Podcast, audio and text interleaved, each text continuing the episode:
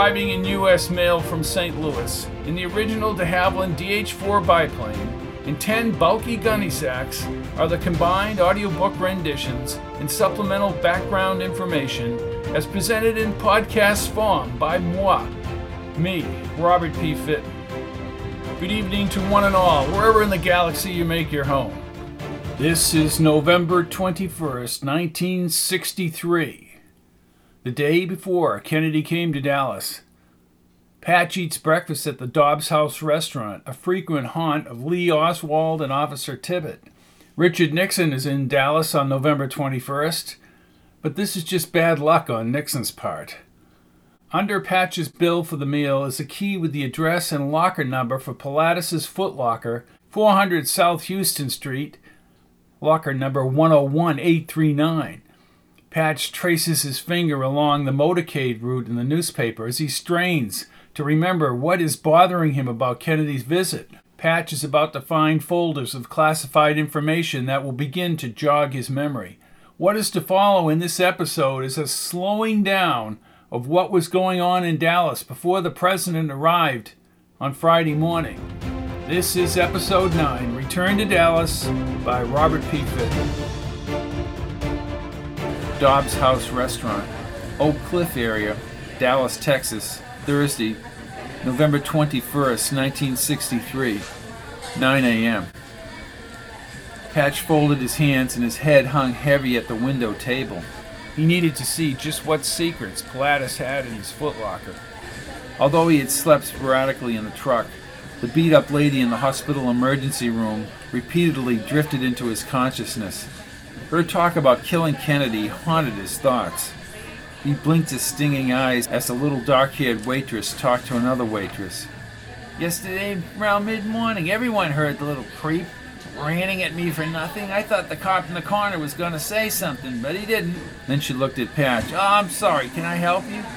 Patch half smiled. Are you Cindy? You want to talk with Cindy? You can still get me the order, said Patch with a tired smile. Gee, thanks. He spread open the paper he had bought on the way to the breakfast shop. The Dallas Morning News had an unusual headline. Storm political controversy swirls around Kennedy on visit.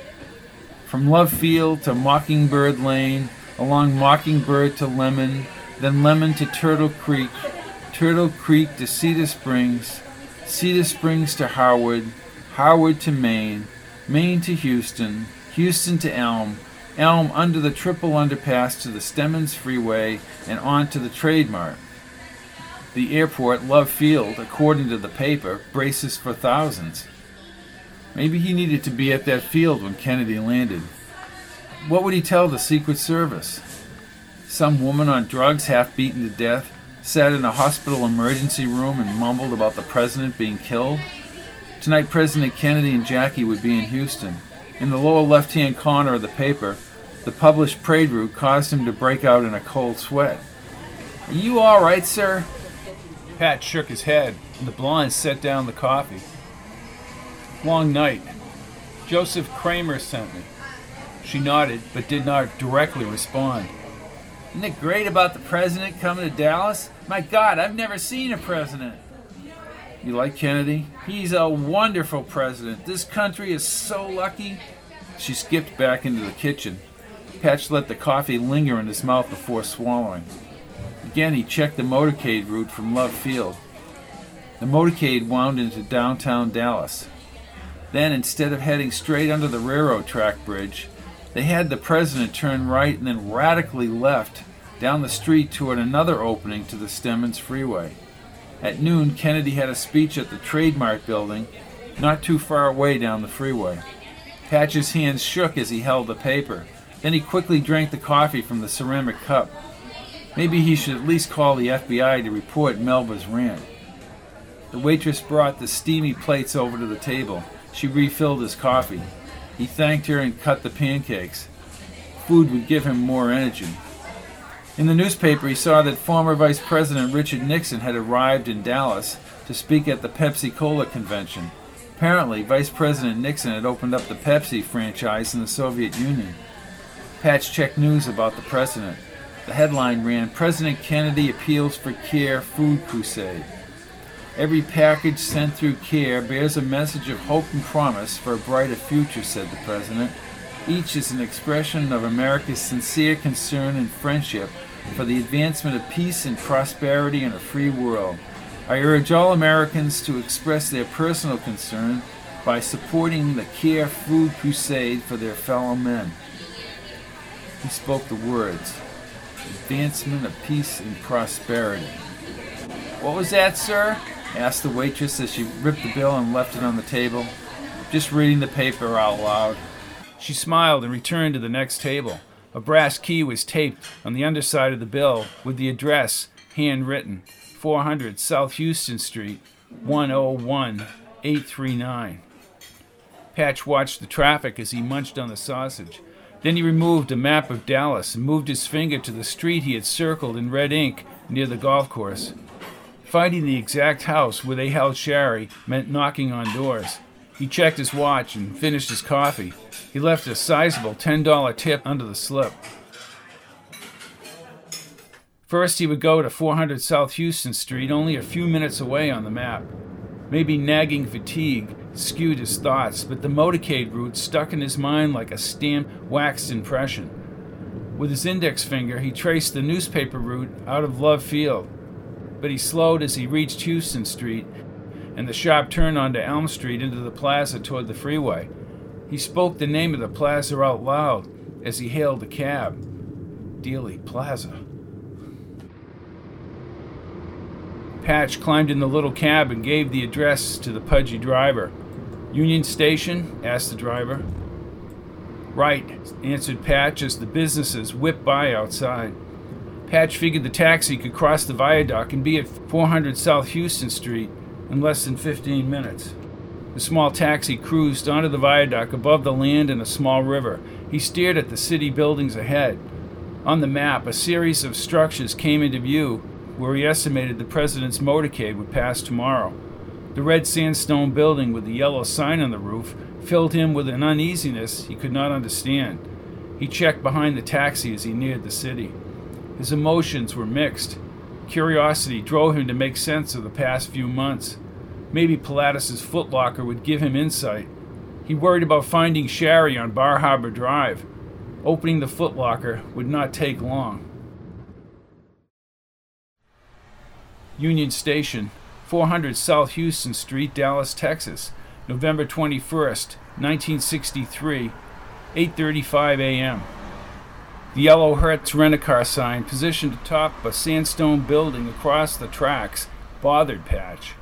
That building was like the building in his dream, where he used to work. To his right, a gargantuan stone edifice hovered over the street. Gold lettered sign for Union Station now signaled that he might be close to Pilatus's information in the footlocker. Inside the building, he walked within the crowd to a voluminous room with rows of towering arched windows.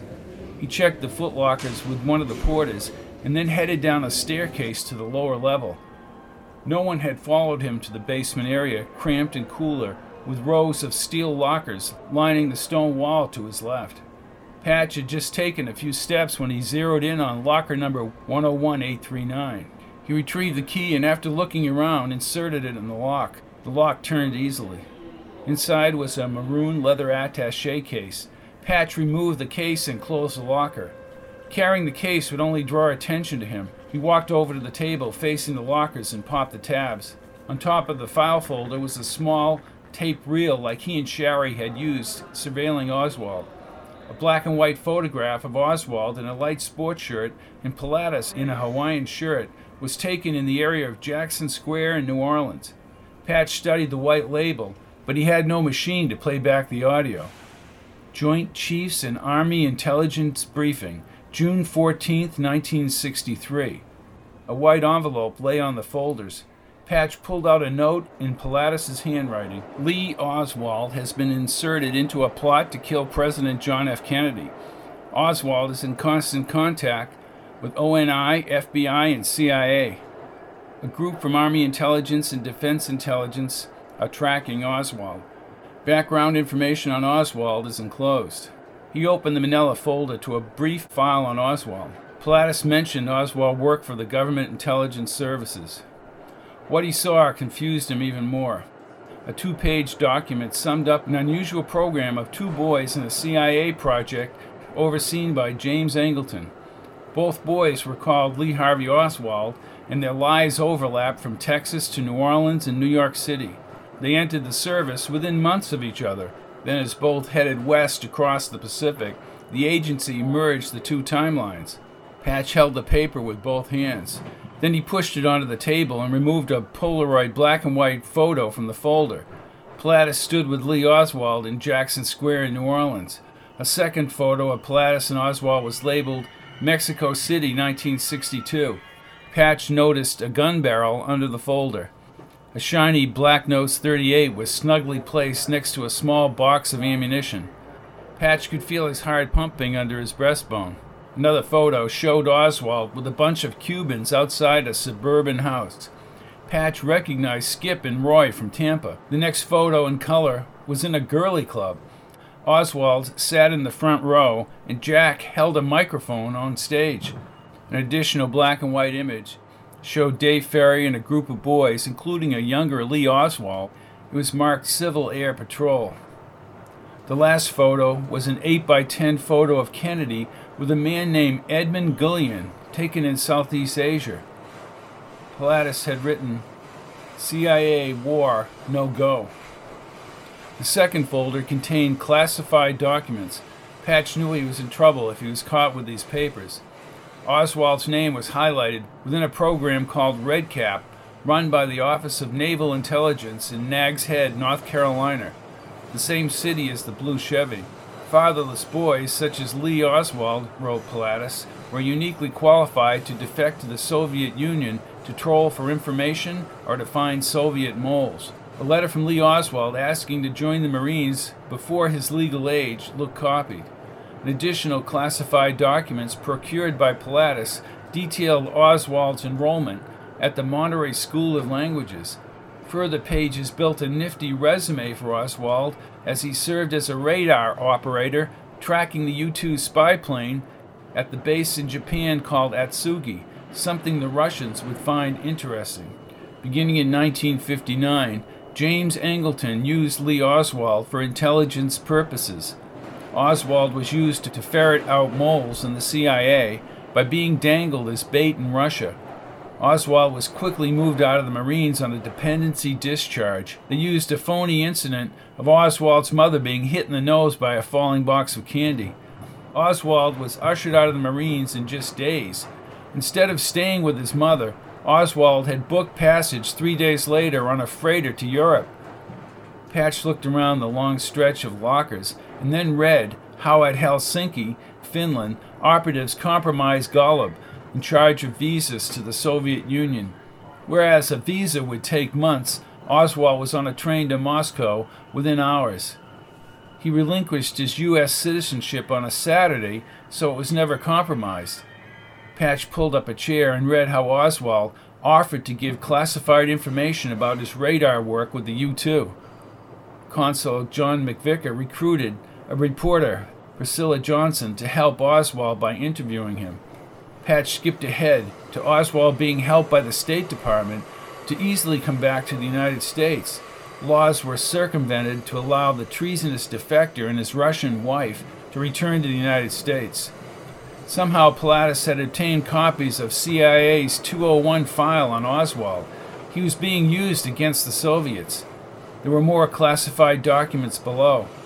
Documents from the missile crisis showed Kennedy's generals criticizing the president's decision not to bomb Cuba. Copies of the president's secret letters contacting Khrushchev were next. The mutual exchange upset the generals but saved the world from nuclear holocaust. More classified documents signed by Kennedy showed a gradual retreat from Vietnam. Laos would remain neutral against the wishes of the military. Classified in red ink. June 14, 1963, executive action. Kennedy address to American University, June 10, 1963. 2. Private letters to Soviet leader Nikita Khrushchev during the missile crisis, 1962. Kennedy civil rights speech, June 11, 1963. National Guard troops sent to Alabama by Kennedy to allow Negro students to matriculate. June 11, 1963. 5. Plans to withdraw United States troops from Vietnam. 6. Breaking up of the CIA after the Bay of Pigs. 7. Executive Order 11110 concerning silver certificates and abolition of the Federal Reserve. Repeal of the oil depletion allowance. 9. Rejection of Operation Northwoods by President Kennedy. 10. President Kennedy refuses to bomb Cuba during the missile crisis. President John F. Kennedy promoted and signed into law a ban on nuclear testing. Outline of action to convince the public that the actions against Castro in Cuba by the Kennedys caused Castro to retaliate with Oswald, a Marxist. Oswald will mold his communist persona in New Orleans. The Oswald legend will be linked to the KGB Assassination Bureau by using an Oswald imposter in Mexico City. Surveillance photos to be immediately destroyed. On due date, this may prompt an invasion of Cuba or perhaps a surprise nuclear attack on the Soviet Union. Pathfinder Operation versus the plot against Adolf Hitler. 1. Codename Pathfinder. 2. Plan against Castro approved by the President. 3. Collateral use of the Army Reserves in Dallas and in the Special Services Unit. 4. Assassination will be blamed on a communist. 5. Assets along with organized crime sharpshooters and spotters, exiles and mercenaries triangulating at the president. Government and new president will control the public propaganda to blame the patsy all participant names to be buried and restricted with acronyms and disinformation in hidden locations. Other critical documents showed a pervasive disagreement against Kennedy's view of Africa and Indonesia, the view exposed in a 1957 speech Kennedy gave about Algeria in the United States Senate. Newspaper clippings highlighting opposition to Kennedy's nuclear test ban treaty was stacked inside another manila folder. The last documents were vicious quotes from Cuban exiles from the Bay of Pigs invasion who were rabid in hatred about Kennedy not using air power against Castro.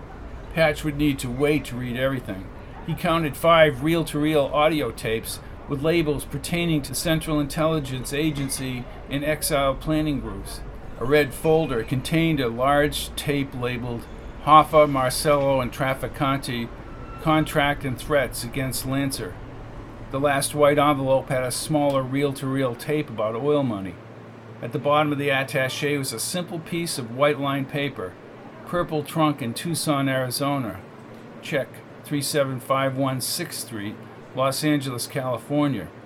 Hatch recognized the address Pilatus had given him about Laredo.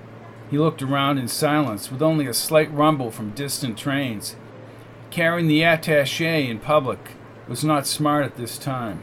He placed everything back inside the case, closed the tabs, and slipped it back inside the footlocker.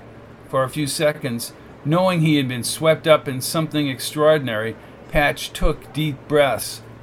Then he shut the footlocker and locked it tight. He needed to get to Bar Harbor Drive and find Sherry. Bar Harbor Drive, Dallas, Texas, Thursday, November 21st, 1963. 10:35 a.m. He stared out the taxi window at the multi-floored Cabana Motel where he had met Jim Pearl with Sherry months ago. Police Chief Jesse Curry's appeal to the citizens yesterday. Because of the unfortunate incident which occurred here during the visit of Ambassador Stevenson, people everywhere in the world will be hypercritical of our behavior. Nothing must occur that is disrespectful or degrading to the President of the United States. He is entitled to the highest respect of all of our citizens. And the law enforcement agencies in this area are going to do everything within their power to ensure that no untoward accident or incident occurs. We will take immediate action if any suspicious conduct is observed. And we also urge all good citizens to be alert for such conduct. Chief Curry has borrowed 65 additional officers from other law enforcement agencies all leaves have been canceled. For President Kennedy's visit, the chief will utilize firemen, sheriff, and state police, Texas Rangers, and agents of the Texas Department of Public Safety, as well as the governor's FBI. The chief also said private individuals would be empowered to make a citizen's arrest. The taxi veered down the divided highway, off West Redbird and onto Bar Harbor Drive. Patch glanced at the golf course and paid the driver. He exited the taxi at one end of Bar Harbor Drive. Bar Harbor bordered the golf course until it met up with West Redbird a few hundred yards ahead. As the cab accelerated away, he stood in the open street and realized these people might recognize him. Most of the houses did not answer his steady knock. He figured people had gone to work, but he still gripped the 38 each time as he approached the door. At quarter past eleven, he neared a stockade fence with multiple shrubs and trees outside. He noticed split wood and scuffs across the front door. Once again, he produced a sharp rap on the door. He waited and knocked again. Then he turned to leave. The crushed grass on the front lawn and the spent cigarette butts were in contrast with the rest of the neighborhood. He walked around the side of the house. The backyard also showed considerable wear as he peered over the wood fence. A cold piece of metal moved ever so gradually along his neck. His eyes swung left. Two dark haired men sneered at him with venomous eyes. The shorter of the two men had a smooth barreled handgun pointed at his carotid artery. Senor, you have no business being on private property. I was on the golf course. Sure you were. Are you going to call the police? He tightened the furrow along his wide forehead. I don't need no police. Get around front. The man grabbed the 38. Then he removed Patch's wallet from his pocket and pushed him forward. They rounded the fluffy shrubs and steered him onto the concrete slab in front of the front door. The second man twisted the handle and kicked the door. They shoved him inside the cold, dark house. He wondered if Sherry was somewhere in this house. The shorter guy took out his wallet and threw it to his buddy. Gilberto Policarpo Lopez. Right. He dialed the number on the kitchen phone. Gilberto Policarpo Lopez, you're not Cuban. He positioned the phone. This is Fernandez. Put Manuel on. You have a lot of cash. Where did you get it? Patch did not answer, and the guy nodded. Hey, I have someone named Gilberto Policarpo Lopez over here snooping around the house. I think his license is fake. Nothing. Well, what should I do with him? He looks suspicious. Brown hair, about six feet, late thirties. Okay, okay. He hung up the phone. Ruben, Gilberto Policarpo Lopez and I are going to have a little talk. Listen, pal, you got no reason to hold me here. Oh, am I hurting your feelings? He slapped Patch's cheek. Why the hell are you at this house, Gilberto Policarpo Lopez? I told you I was on the golf course, and I am telling you, you aren't dressed for no golf game. Patch remained silent. You haven't shaved. Where have you been? asked Reuben. I have nothing to say. Fernandez raced over to Reuben and ripped the gun out of his hand. He jammed the gun hard enough against Patch's temple to break the skin. Listen, you son of a bitch! I've had it with your bullshit! The phone started ringing in the kitchen. Pick it up! He hurried across the room and lifted the receiver. Hello, hello, yes, okay. I will tell him. Tell me what? asked Fernandez as Reuben set down the receiver. They're going to track him down by description. Hold him here until further notice. I'm not hanging around here all night. Then you talk to Manuel. Fernandez tapped Patch on the cheek with the barrel as he spoke. Why don't you make it easy on yourself, my friend, and tell us just who you are? The phone rang again. Fernandez picked it up quickly. Yes! Okay. What now? They are sending someone over here with a Polaroid camera. See, you miserable bastard, we can find out who you are, and we will. And then we'll kill you. The slender young man squinted as he opened the door. He carried a black Polaroid instant camera. The kid smiled at Patch, but the bulldog Reuben slid by him. Rico is going to take some photographs of you, Gilberto Policarpo Lopez. I'll be right out here on the phone. Any bullshit and you'll regret it. I won't give you any trouble. Reuben grunted and returned to the front room. Rico continued to stare. What's the matter? He spoke in a whisper. Are you Patch Kincaid? Gilberto Policarpo Lopez. Rico aimed the camera. A sudden flash preceded some kind of motor in the camera. Rico removed a plastic film and ripped it off the cover. He took Patch by the arm and spoke softly in his ear. Later this evening, they will bring her to the Cabana Motor Hotel, room 321. He snapped another photo. Patch gritted his teeth. I don't trust you. She's okay. I saw your photo with her in Jackson Square. Where is she now? He motioned for Patch to be quiet. Patch squinted as he peeled back the plastic on the second picture. With a third flash, Rico exited the door. Patch's eyes adjusted to the flash, and they spoke in Spanish out in the other room. Fernandez appeared a few seconds later. Patch faced the window, but his foot extended back. The door stopped against his shoe. Fernandez stepped forward, and Patch caught his stomach with his other shoe. Patch chopped his throat. Before Fernandez fell, Patch had his gun. He tiptoed into the hall as Reuben shouted into the phone. Rico must have already left the house. Patch slid left in order to sneak out the front door, but Reuben turned as he hung up the phone. His eyes opened wide and he went for his gun. Patch fired twice, and the white faced Cuban bounced off the wall to the floor. Fernandez, armed with a handgun, fired from the bedroom door, hitting the ceiling. Patch held his gun with both hands and unloaded the remaining shots. Fernandez staggered but fell forward and fell on his face. Patch reached for the gun, but the chamber was empty. He took his wallet, still loaded with money, off the counter and headed back to the front door. Outside, the neighborhood had an odd quiescence, considering he had just gunned down two men inside the house. He shut the door his heart beat rapidly as he walked casually around the side of the house and into the thicket separating the yard from the golf course. As he stomped through the brush, he thought about Rico's words. Later this evening, he would find room 321 at the Cabana Motor Hotel. Chapter 60 Southgate Motor Inn, 6525 Arroyo Boulevard, Dallas, Texas, Thursday, November 21st, 1963, 6:05 p.m. The chrome handcuff, wrapped around a wall pipe next to the motel window, dug into Sherry's wrist. Two of the Cubans told her she would need to stay at this motel until they transferred her later tonight. As evening approached, two cars, followed by a third car, pulled into the tiny motel's parking lot. Frank Sturgis, the man who had forced her out of the Cabana Lounge at gunpoint, stepped from the car first.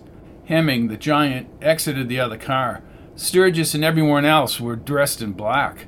She counted eight men and an attractive brunette, also in dark clothing. A few minutes later, one of the Cubans opened the door. The brunette woman looked stunned that someone else was already in the room. You stay right here till Frank gets back with the food, he said. Then he shouted to someone in the hall. What is it now? Lumpkin. Lumpkin took care of the motorcade route. Who is Lumpkin? George Lumpkin, Dallas Assistant Chief, Army Intelligence. Oh, yeah, yeah, yeah. Good, good. Army Intelligence was also involved here in Dallas, and after being chased by Bull Neck and his men, Sherry's fear reached a higher pitch. And he is supposed to seal that book building after. The Cuban slammed the door, and the woman went directly into the bathroom. Sherry wondered what the two men had been speaking about in the hall. The woman emerged a few minutes later and patted down her forehead with a tissue. She nodded and walked over to the bed closest to the door. Then she lay down spread eagle on the covers. Sherry looked outside. One of the Cubans lifted a rifle with a scope out of the first car's trunk. He placed it back inside and slammed the trunk shut. A thin man in a light suit crossed over from the other side of the parking lot. The woman had left the bed and leaned toward the window. I am Marita. We can't answer the phone, only Frank and Bosch. My name is Sherry. Well, Sherry, I made a mistake. I don't think I want to hang around here. She stepped from the window. We drove all the way from Miami to Dallas, but I'm flying back. Ah, the paymaster, Hunt. Sherry remembered Rosselli mentioning Hunt, Howard Hunt. Why would he be here? The thin man in the light suit that she assumed was Hunt talked with the group. Then Sturgis pulled up in another old dented car. He stepped out with sandwiches and soda, which the other men carried back to the motel. Hunt removed a white envelope from his suit coat pocket. Sturgis reached inside and checked a wrapped bunch of cash. He placed the cash back in the envelope and stuffed it in his pocket. Outside, Jack had just exited his white Oldsmobile. Sturgis met him halfway in the parking lot. Sherry leaned her head against the wall and closed her eyes. Marita looked inside when the door opened some time later. Jack Ruby. Sherry's mouth hung open. Jack? Ruby? Frank called him a mafia punk. She turned to Sherry. I heard you will be brought to another location when they take me to the airport. And I'll be handcuffed there too? If they get the order, you will. If they don't, you won't. Sherry looked away. You don't want to be in Dallas. She stepped from the window. You'll know soon enough. Cabana Motor Hotel, Dallas, Texas, November 21st, 1963, 10:32 p.m. Patch straightened his shirt collar and walked separately from Rico, nonchalantly into the Cabana Motor Hotel's tiled lobby. He stepped behind a spreading green plant shielding out the crowded restaurant. Jack, in a shiny dark suit and tie, stood at the table with people Patch did not recognize. Patch scanned the elevator area, but Jack stormed into the lobby. He screamed that he was in the Bon Vivant room and then berated a woman at the desk for not telling him about a phone call. She mentioned a man named Martin. Still grumbling, Jack marched to the right. Patch waited, and then he and Rico headed for the elevators. The elevator chimed and the doors opened. When the car had cleared, he stepped inside and pushed the button for the third floor. Do you know Jack Ruby? asked Patch. He has girls, smiled Rico. Lots of them. Right. He's also involved with whatever's going on with Kennedy. I saw him as I walked to the elevators. I think we're in great danger. Doors opened slowly. To his right, down the hallway, Jim Braden from New Orleans spoke with another man Patch did not recognize. Why was Braden in Dallas? Braden and the other guy headed to another room further down the corridor. Patch and Rico ran into the hall and left to room 321. He heard the TV and knocked on the door. Yes? It's Patch. He heard the chain inside. Then Sherry opened the door and threw her arms around him. Oh, Patch! My God, Patch! He shut the door and locked it as she held on to him. I never thought I'd see you alive again. Then she smiled at Rico. Rico, thank God! How did you two? Rico recognized me from the Polaroid in Jackson Square. Patch looked at the redness on her wrist. What happened to your arm? They handcuffed me to the pipe, and a woman named Marita got the key for me. Then she left for Miami. Patch, the, giant, and Sturgis, a whole slew of exiles from Miami. They were in the parking lot. Something is going to happen to Kennedy in the motorcade tomorrow, said Patch. I'm afraid they might try and kill the president, said Sherry. Patch thought back to Melba in the hospital emergency room. I'm sensing the same thing about President Kennedy. We need to stop this. Patch opened the door and checked the empty hall. Who would plan to kill the president? Lot of different people, but right here, Jack and a whole bunch of people are in this hotel another interest. They're in on this. That man Jim Braden from New Orleans is here too. They started down the cinder block hallway. Jack, I learned in New Orleans, has been calling organized crime contacts all over the country. He's connected to friends of Marcello and the Cubans, Rico. Then he turned to Sherry. I haven't seen Granby and his Army intelligence buddies. Rico briefly held his wrist. Colonel Wilmoth of the Army Intelligence Unit. He spoke with Oswald's wife by phone a while back. Oswald's wife? Army intelligence has been after us for months. They're in this deep patch. That's only part of it. Patch nudged open the steel stairwell door. Whatever's going on here involves great power. Kincaid, many of these Cubans will follow orders. Patch pressed his lips before he spoke. I saw part of the president's motorcade route in the Dallas paper this morning. Oswald works right on that route, Patch. He stopped and held her shoulders. How? How do you know this, Sherry? We saw aerial photos, said Rico. People have planned this very well. It is special ops. I know that, said Patch. That's why we've been spying on Oswald, Patch. We could have stopped this weeks ago. We need to call the FBI and the police. Or go to the newspapers. Be careful who you call, man. I've heard my people. They hate Kennedy. And so do Marcello's people, replied Patch. We need to get out of here now. We'll head down to the basement and outside. Are you sure it's safe? We have no choice. Patch kept his arm around her down five flights of concrete stairs. They climbed up a small staircase and headed for the exit door. Patch led her out the side door behind Rico and ran toward the parking lot and the darkened road beyond. They were about a hundred yards down the road, along a freeway embankment, when headlights flashed onto the grass. A police car raced through the cabana parking lot and skidded across the grass at the service road corner. Rico ran ahead. Patch and Sherry jogged toward the residential houses. They were at the edge of a cul-de-sac when several shots were fired from the service road. Rico leaped down the hill. Patch dragged Sherry into the grass and shielded her body as bullets penetrated the soil. Both Rico and Patch unloaded the guns. Somebody yelled through a megaphone that they were under arrest. Put down your weapons now, you're under A arrest. spotlight shined into the grass and across the stockade fence ahead. The squad car attempted to navigate forward but stopped around 50 feet into the bumpy grass terrain. Guns are useless now, said Patch, and they chucked the weapons across the grass. Several other cruisers swarmed into the area as Patch crawled with Sherry under a clump of trees near a chain link fence. The spotlight moved back and forth over the tree branches. Several shots echoed across the area. Why are the cops firing at us? They have been told about you, said Rico. Scratch them off the call list, said Patch as he boosted Sherry over the chain link fence. He took her hand once they were all in the ranch house's backyard. Cops trying to kill us. This is crazy. He'll come around front, said Patch. We need to go back in the grass and even to the hotel. They won't expect that. But Patch, Patch held her shoulders. I know what I'm doing. Trust me. He's right, said Rico. They scrambled to the corner of the yard, where the fence was only three feet off the ground, and easily merged into the woods that led to a drainage ditch behind the hotel. Headlights appeared behind them back in the cul-de-sac. Patch counted out five police cruisers. They scaled the dry concrete pipe and moved up the rocky hill back to the hotel. Once up top, they walked slowly along the shrubs and toward the hotel's front entrance. When they were less than 50 feet from the glass doors, a group of people exited the building. Patch waited next to a maroon Cadillac along the side of the building. Then they all walked directly through the lobby doors. Once inside, he moved cautiously up to the front desk. Rico stepped to the side. Sherry put her arm around Patch.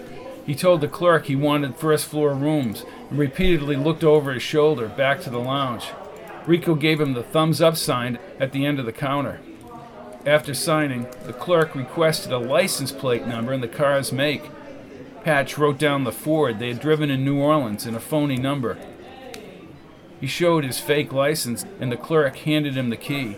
They scurried down the side corridor to rooms 126 and 128. Rico, you watch the window for the next two hours and then wake me. Rico nodded and opened the door to room 128. Patch unlocked room 126. Once inside, he locked the corridor door and opened the connecting door. It's unlocked. Rico nodded and Patch shut the door. He and Sherry held on to each other in the large chair in the corner. Can Rico be trusted? He's the only reason we're both still alive, said Sherry. Parking lot lights reflected on the cars. Now I know why they blocked my memory. I knew Oswald was going to kill Kennedy, and they feared me going back in time. But I did. It's all coming back to me now. Back in time? You're talking ragtime patch. No.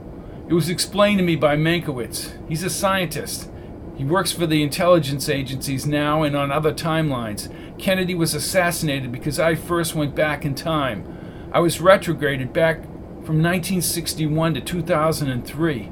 I'm not exactly sure how, but I was brought back in time to 1963 and Moon chased me. That's how I ended up on the rocks. She looked at Patch as if she felt sorry for him. Patch, that's a little far fetched. I know we're all under pressure. Retrograde is when the energy levels bring you back. It's not functioning properly right now. Everything slows down and time moves at a crawl. Retrograde happened to me in New Orleans and Tampa, but it dissolved and didn't bring me back. Why couldn't you remember anything? because somebody injected me with some kind of microscopic blockers that prevented me from remembering selective things. They found it in my blood in Miami.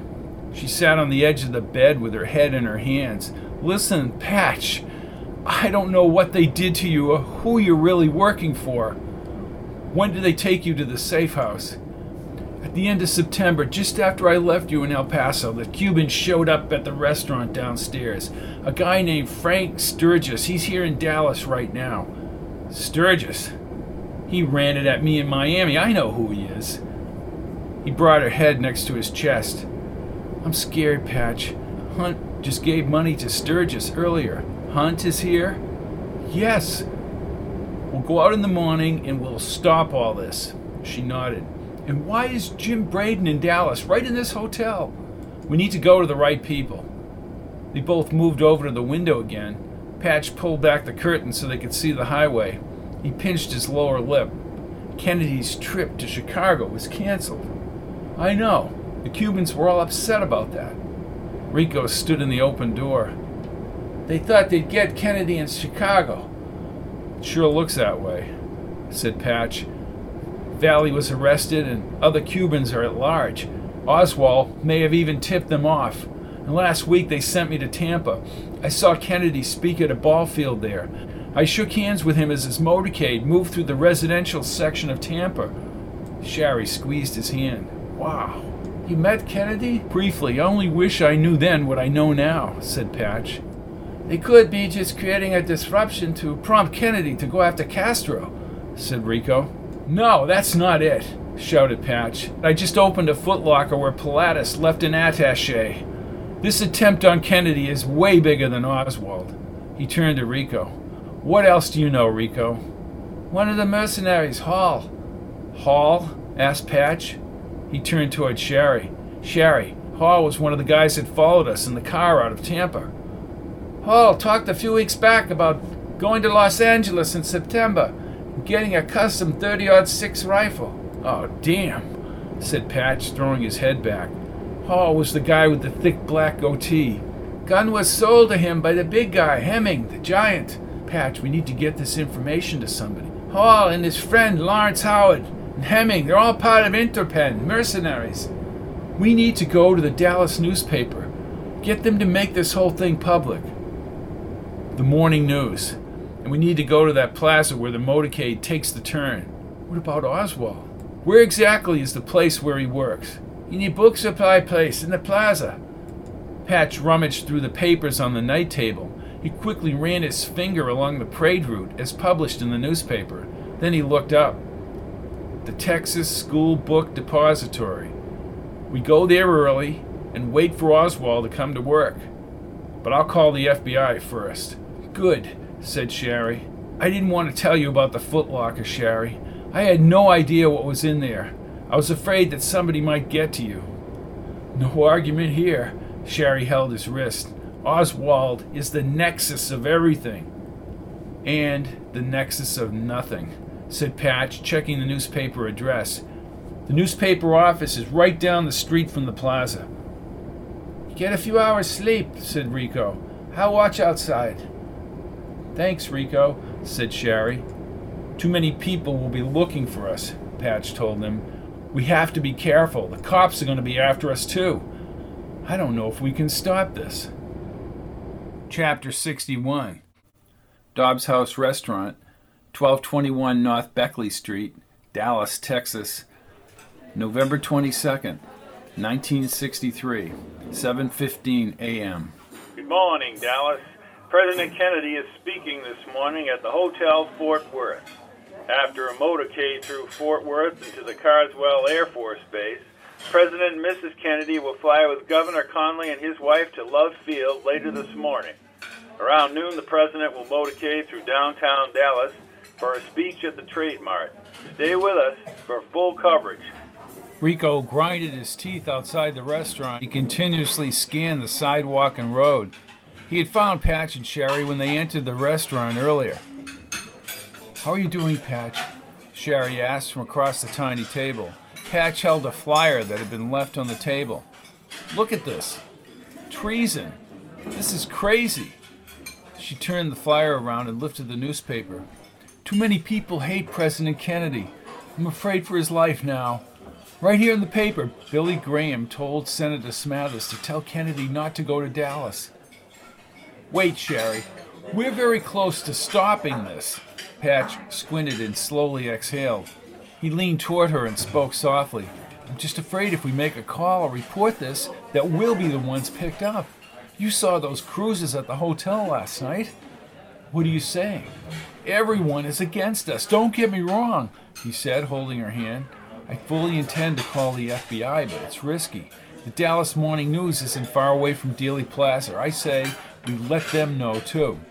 And if none of this works, then what? Then we lie down the road if need be. The motorcade needs to be stopped, or just pull Oswald out of the corner building. Patch left money under the bill and put his arm around her as they headed toward Rico outside the door. He looked up at the black radio. President's voice from a speech in San Antonio yesterday filled the restaurant. He and Sherry stopped at the door just like everyone else in the breakfast cafe and listened to the president's words. I think the United. States should be a leader. A country as rich and powerful as this, which bears so many burdens and responsibilities, which has so many opportunities, should be second to none. And in December, while I do not regard our mastery of space as anywhere near complete, while I recognize that there are still areas where we are behind, at least in one area, size of the booster, this year I hope the United States will be ahead. And I'm for it.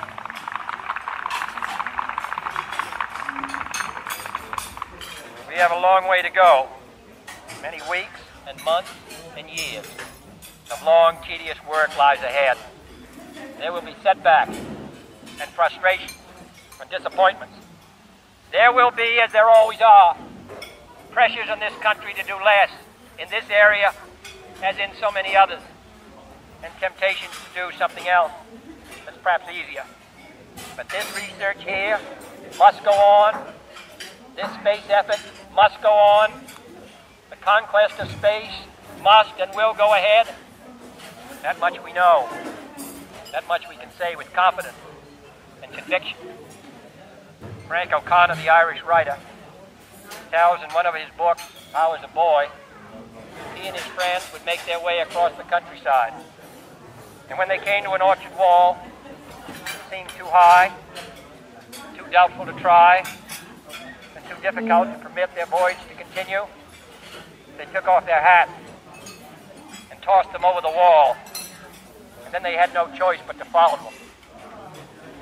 This nation has tossed its cap over the wall of space, and we have no choice but to follow it.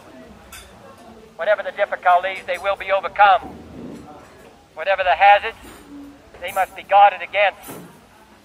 With the vital help of this aerospace medical center, with the help of all those who labor in the space endeavor, with the help and support of all Americans, we will climb this wall with safety and with speed, and we shall then explore the wonders on the other side.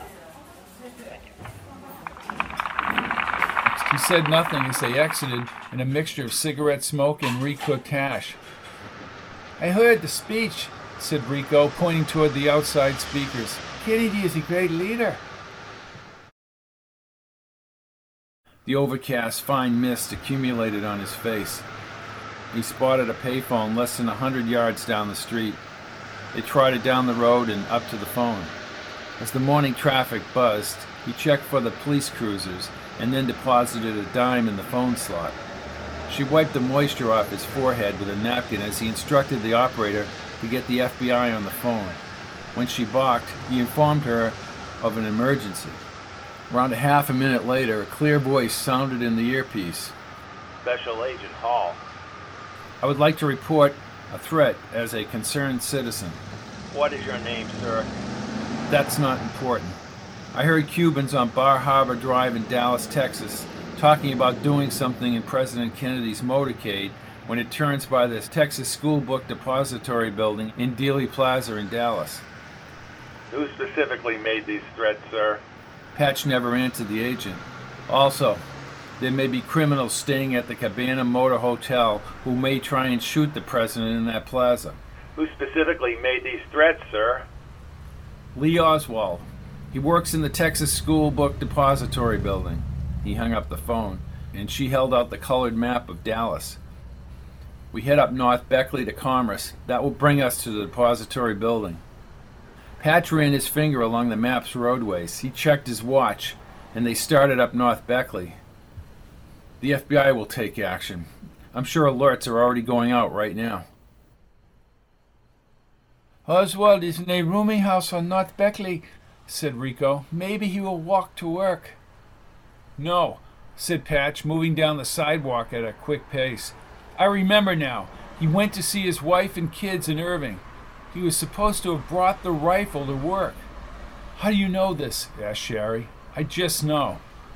At the end of the warehouse drive, Granby stood with two men. Each man had a holstered sidearm.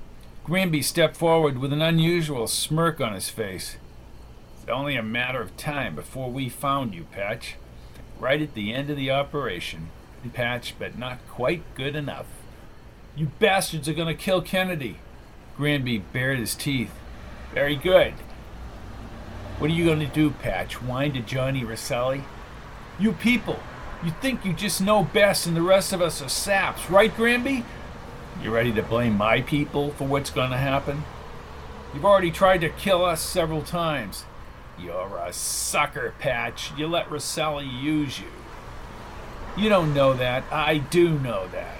Rico, in a blur, kicked the gun from Granby's hand. Patch scooped it up and jammed the barrel against Granby's head. Good man, Rico. You fool, growled Granby. Kennedy is a traitor. You're the traitor. Drop your weapons. The two men let their pistols fall to the ground. Rico quickly commandeered both weapons. We've got people crawling all over, Patch. You can kill me, but you won't stop this. Shut up. Patch grit his teeth. You have ten seconds to tell me where your vehicle is. Round the corner of the building. Rico, Granby will drive. Get them out of town and dump them in the middle of nowhere.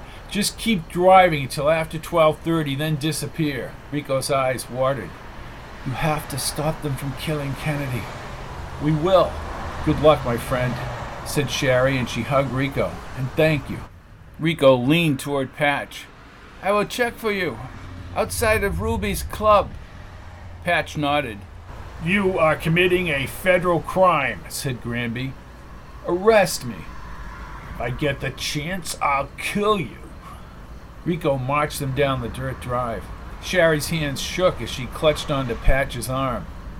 Patch, they all want us dead. No, no, we'll get through this, he said, holding her shoulders. Half a minute later, Granby drove the white station wagon up the drive. Rico kept the guns trained on Granby and the two men in the front seat. Car rounded the corner and vanished down a side street. Patch checked his watch. Almost seven. Let's go see if Mr. Oswald is carrying a rifle to work. Let's go.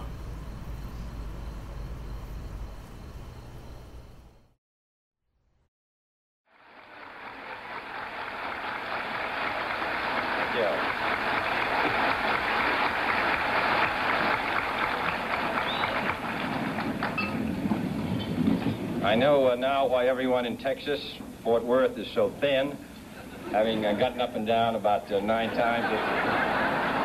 This is what you do every morning. Mr. Buck, Mr. Vice President, Governor Connally, Senator Yarborough, Jim Wright, members of the congressional delegation, Mr. Speaker, Mr. Attorney General, ladies and gentlemen. Two years ago, I said that, uh, introduced myself in Paris by saying that I was the man who had accompanied uh, Mrs. Kennedy to Paris. I'm getting that somewhat that same sensation uh, as I travel around uh, Texas.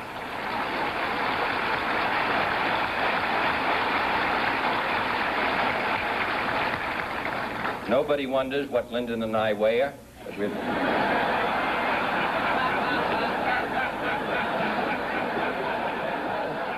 Dealey Plaza, Dallas, Texas, Friday, November 22nd, 1963, 7:46 a.m. Oswald's place of work, a red sandstone structure, appeared like a block building assembled from a child's toy kit. It rose up in the drizzle atop a small hill as they approached from the west. An oversized yellow ad sign for Hertz car rentals displayed the time on a white lettered digital readout diagonally across the roof 7:46 a.m. He pulled her up an embankment and crossed the multiple railroad tracks adjacent to a concrete overpass bridge. A skinny man with a mustache and glasses yelled from an office down the tracks. Hey, get off the tracks, you two. This is Union Terminal Railroad property. We're just passing over, Patch called back as he held Sherry's hand and continued along the railroad beds. Damn lucky the train doesn't mow you down. Patch waved and they stepped by a silver railroad box and over a steam pipe. Down the bridge embankment, a parking lot and a stockade fence overlooked the roads constructed below the overpass. The depository hovered over a clump of oak trees to the rear. A dirt lot was aligned diagonally to the service road beyond the fence. Cars already filled the area behind the stockade fence. According to the paper, the president's speech at the Trade Mart would occur around noon, four hours from now, after he passed through Dealey Plaza. An older dark Chevy with thin white walls rounded the parking lot. Patch pointed as Oswald, wearing a light jacket with big sleeves, stepped from the car. Whoever drove the car revved the engine and stayed behind.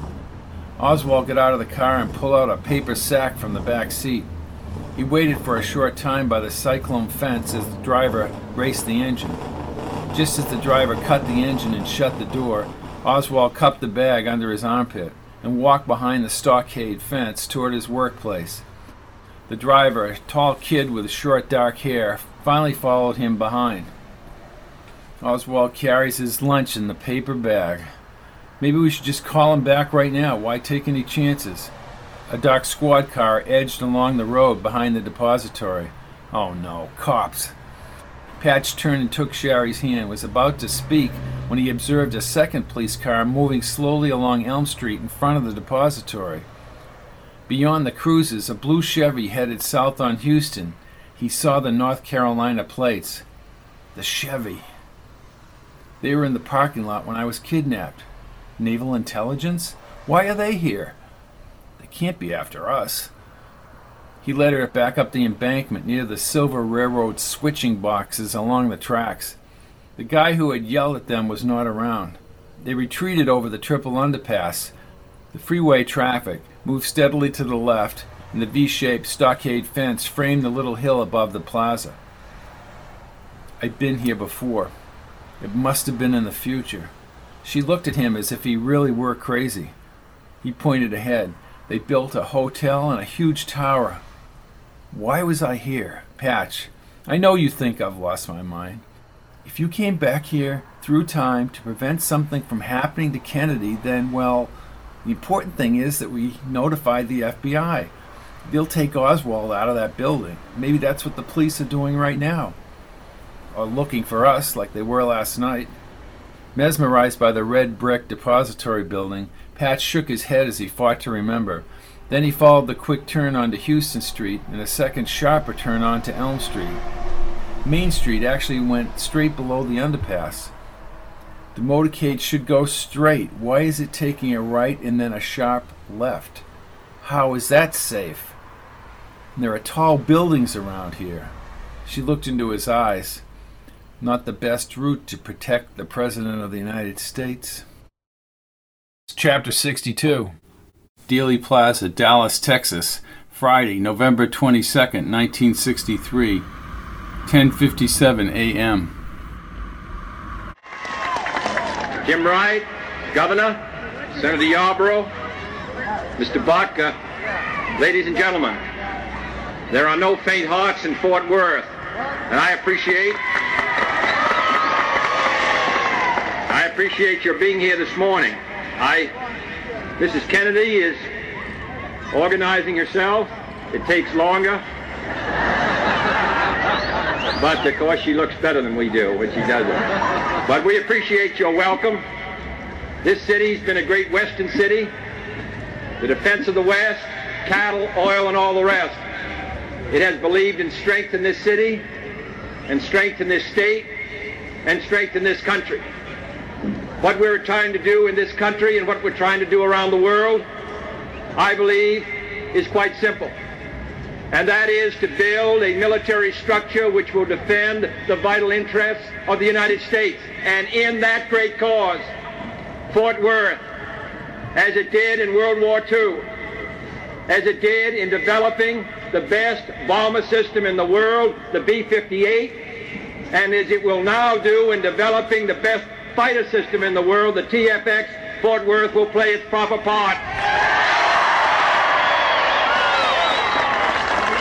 And that is why we have placed so much emphasis in the last three years in building a defense system second to none. Until now, the United States is stronger than it's ever been in its history.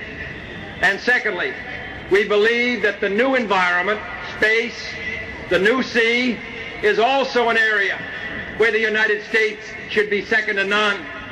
And this state of Texas and the United States is now engaged in the most concentrated effort in history to provide leadership in this area as it must here on earth. And this is our second great effort. And next December, next month, the United States will fire the largest booster in the history of the world, putting us ahead of the Soviet Union in that area for the first time in our history. And thirdly, thirdly, for the United States to fulfill its obligations around the world requires that the United States move forward economically, that the people of this country participate in rising prosperity.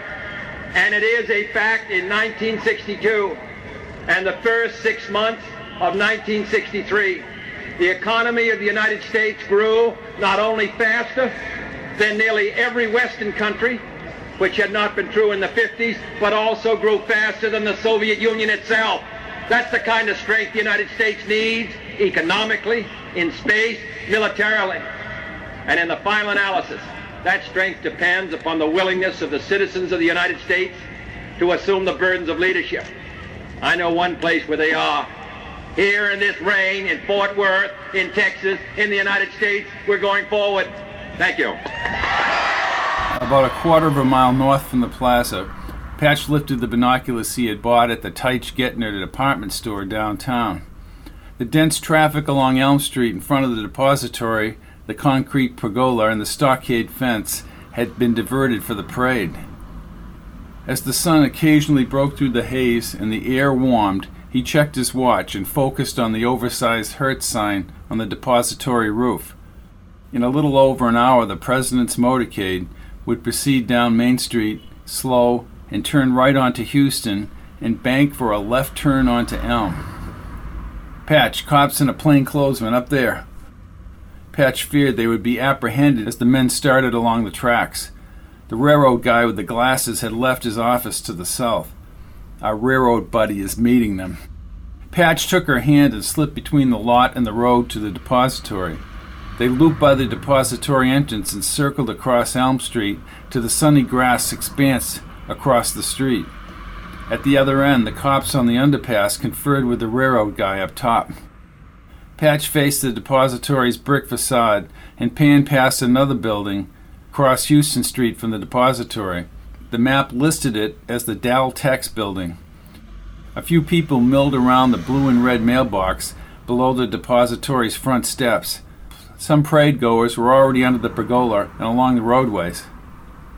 Once the cops left, a green pickup truck pulled off Elm Street. On the driver's side in black letters were the words air conditioning. Tools were in the back.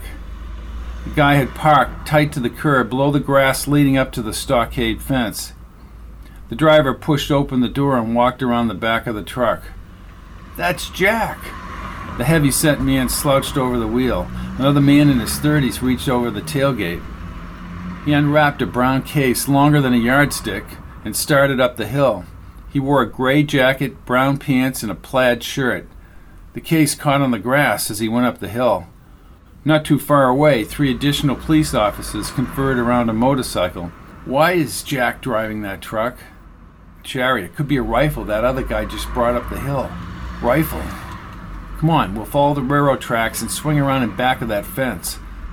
Patch steered her forward as the green pickup pulled away from the curb.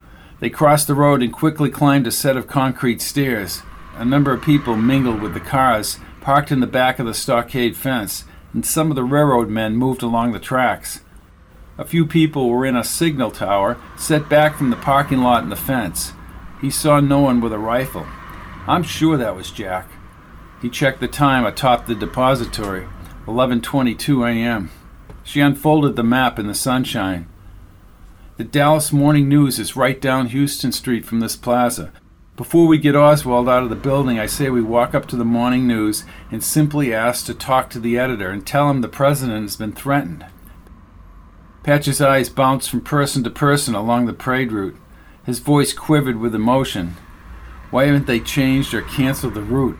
Let's get to the paper, Patch. Patch nodded. He focused on each vehicle and passerby as they hurried across the dirt lot.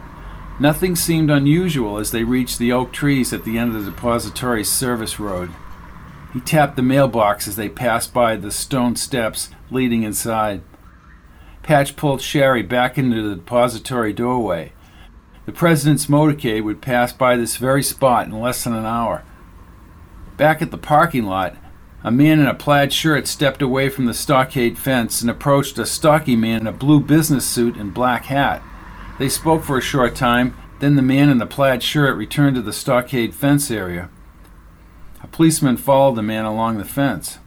Near one of the railroad switching boxes up on the tracks, the stocky man walked directly over to a thin man wearing railroad coveralls and a workman's hat.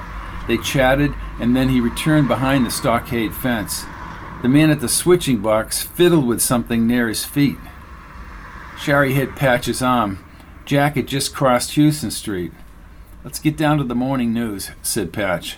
They moved at a fast clip to the corner and across Houston. Even in front of the depository, people were positioning themselves on the curb to get a look at the president. Patch looked up the facade of the depository as they headed to the corner. Windows were sporadically opened across the upper floors. The Dell Daltex building at the corner also had open windows. They crossed on to Houston. People were packed along both sides of Main Street to the left. They continued at a fast pace to the north end of the plaza and then south down Houston Street. They turned onto a side street and walked directly up to the Dallas Morning News, a modern tan building with Texas and United States flags outside the main entrance. Little icons in the shape of the state of Texas were embossed on the upper panels. Patch had agreed with Sherry that they approached the editor with their information. At the receptionist's desk, she asked for the publisher but was referred to the city desk.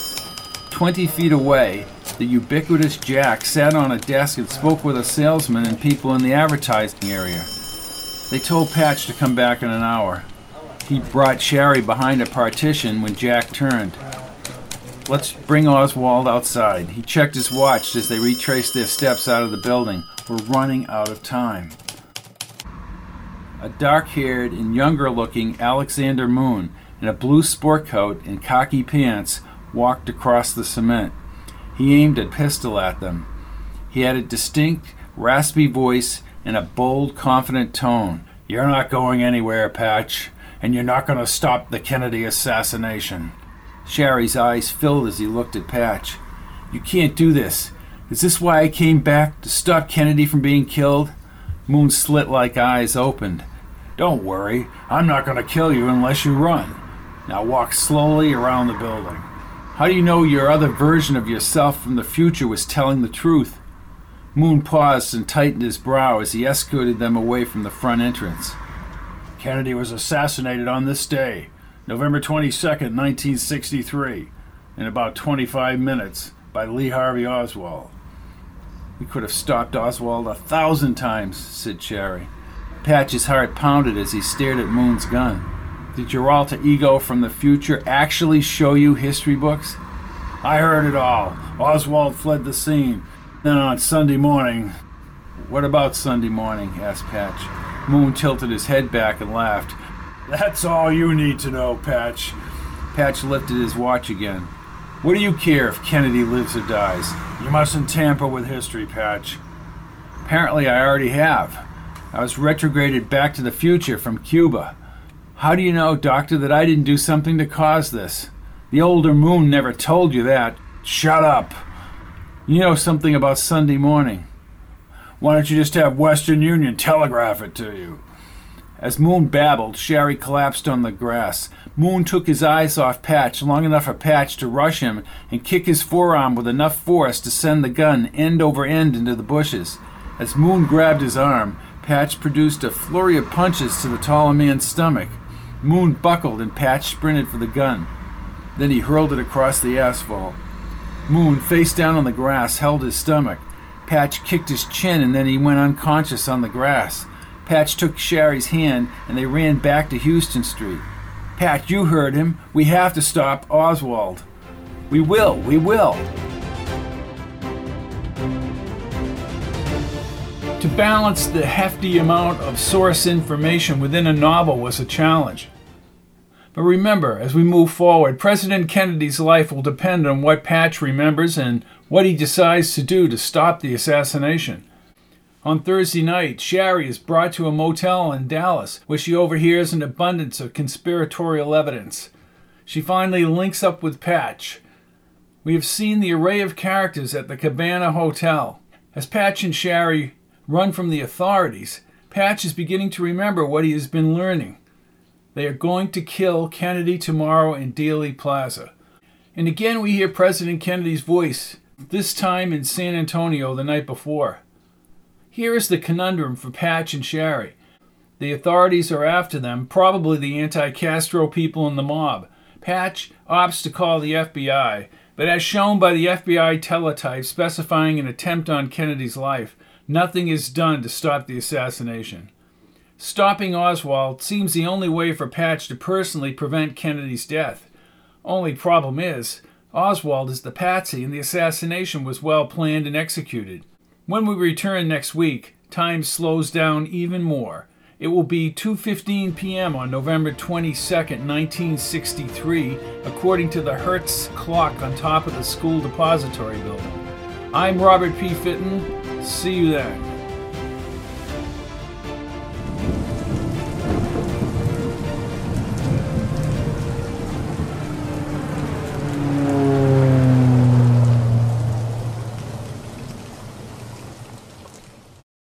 All of my books are available in paperback, Kindle, and audio at www.fittonbooks.com, or you can look at the list of audiobooks separately at pizzazz-pizzazz.com.